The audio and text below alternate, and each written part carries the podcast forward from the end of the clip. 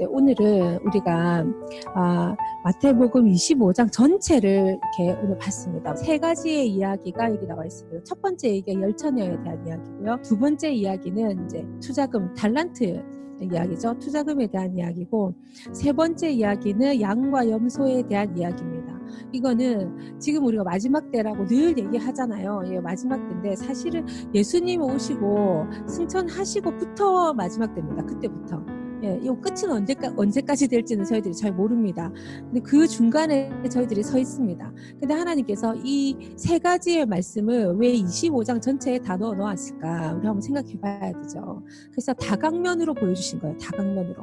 열처녀의 이야기는 무슨 얘기입니까?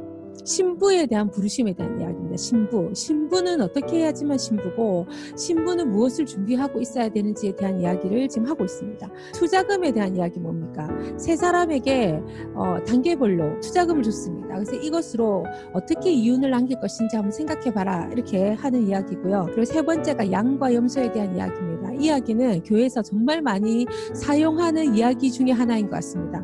그래서 누가 양인지, 누가 염소인지, 막 우리가 생각해 보기도 하고, 자기 자신은 또 어디에 속했는지 생각해 보기도 합니다. 근데 이게 명확하게 양은 누군지 염소는 누군지 신부는 누군 무슨 일을 하는지 그리고 하나님이 이 땅에 우리를 두셨을 때 어떤 주인과 같이 우리에게 맡겨놓은 것을 어떻게 배가시켰는지에 대해서 너무나도 명확하게 얘기하고 있습니다. 여기 첫 번째 뭐예요? 열처녀 이야기가 나오는데 이 열처녀 얘기 좀 무섭죠.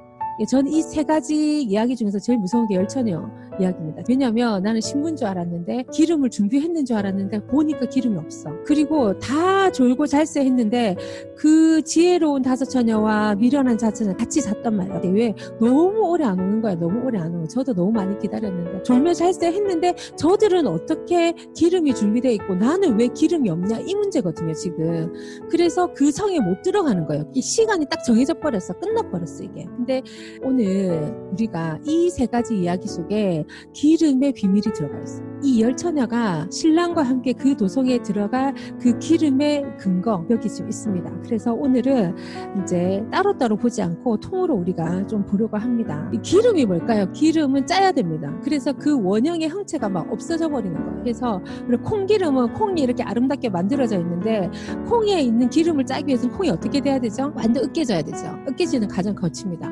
어, 씨가 있는데 씨도 어떻게 되죠? 씨 전체에 어떤 이런 씨가 가지고 있는 그 놀라운 DNA, 놀라운 영향력 이런 게 다 갈아져 없어져 버리죠. 그래서 꽃을 피울 수도 있고 열매를 맺을 수도 있는데 그 씨를 가지고 너무나도 다양한 것을 사용할 수 있는데도 불구하고 이것을 다 녹여가지고 그런 어떤 액체로 만드는 거예요. 내가 만약에 유채 씨다라면 유채 꽃을 피워서 다른 사람들에게 영향력을 미치죠. 근데 그 아름답게 피어날 수 있는 거를 전부 다 어떻게 해요? 그 으깨 가지고 그 액으로 딱 만들어 버리는 거예요. 그 영향력 자체를, 그 에너지 자체를. 그래서 그 에너지를 만약에 불로 때우면 그 빛으로 그냥 그 에너지를 소모해 버리는 거죠. 그래서 이 등불, 빛을 밝히는 이 불에 그 씨앗이나 어떠한 것을 녹여가지고 액체로 만들어 온 거예요. 그래서 그걸로 빛을 밝힌 거예요. 이 마지막 때에 여러분이 여러분이 가지고 있던 어떤 삶이 이렇게 으개져 가지고 어떤 액체로 그 빛을 밝히는 등불이 되는 원액이 된다는 거죠. 그 원동력이 된다는 거죠. 그러면 과연 어떤 삶을 살아야지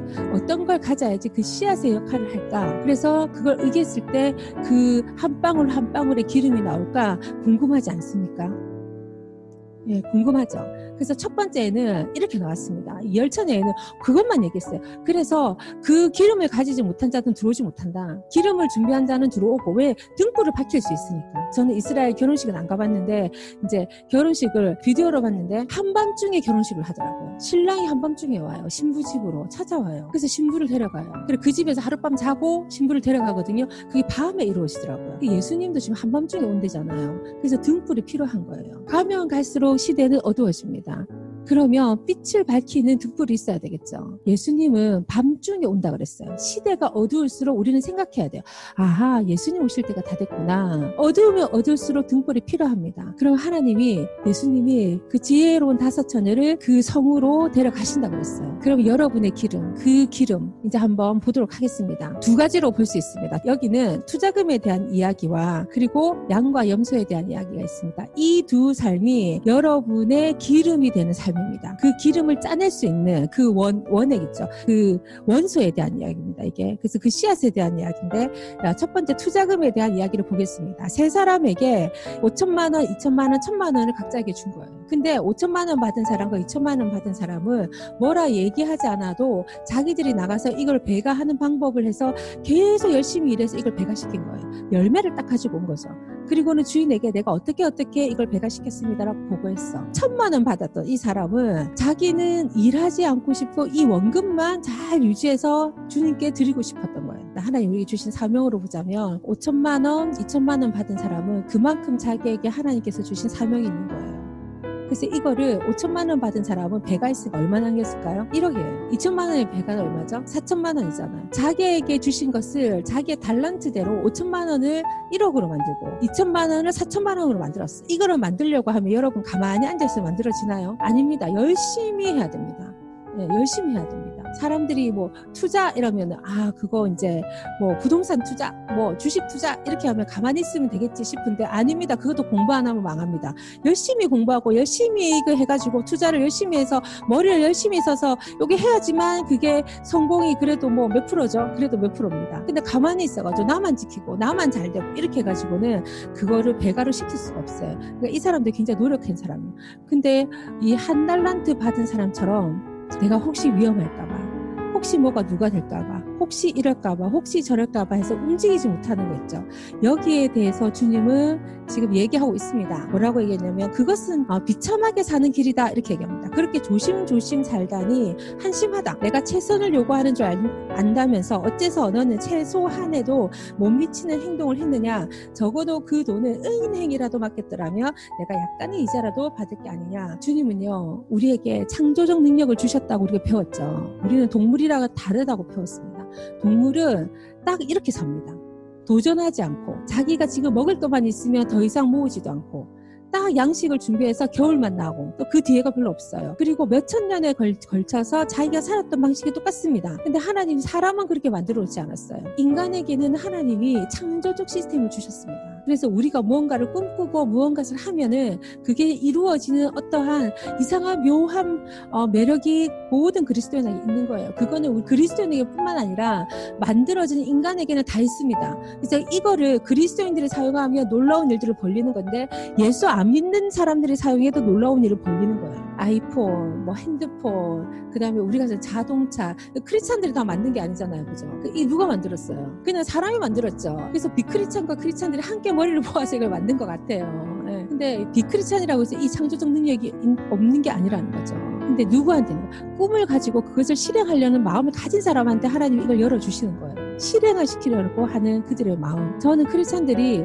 정치계든 경제계든 공학계든 손을 들어야 된다고 생각합니다. 하나님이 반드시 우리한테 이걸 주실 거예요. 근데 우리는 아, 우리 좀 되겠나? 너무 열심히 했는데 안 되면 어떡하지? 이 무슨 말? 아까 이 한 달란트 받은 사람 마음이. 그래서 내가 실패하면 어떡하지? 그렇게 하면 안 되면 어떡하지? 창피하면 어떡하지? 아 창피해 좀 하면 어때? 안 그렇습니까? 좀 창피하면 어떻습니까? 예, 한번 도전해 보는 거지. 그리고 사람들이 내보고 뭐라고 말하면 어떡해? 아, 말 좀 하면 어때? 그러다가 내 돈을 좀 잃으면, 아, 돈을 좀 잃으면 어떠, 어때? 이래나 저래나 잃는 돈인데 차라리 한번 해보고 잃겠다. 그죠? 이러는 것들이 자꾸 이 한 달란, 이 천만 원 받은 사람처럼 조심조심 이렇게 살다가 우리는 우리에게 주신 그 놀라운 창조적인 능력을 많이 잃어버리는 거예요. 여러분의 삶에 목숨을 거는 분들이 되시기를 바랍니다. 그 여러분의 발목을 잡는 그 안 된다. 나를 묶고 있는 혹시나 설마 이게 안 되면 어떡하지 하는 모든 것들을 아버지의 이름으로 일어서시기를 축복합니다.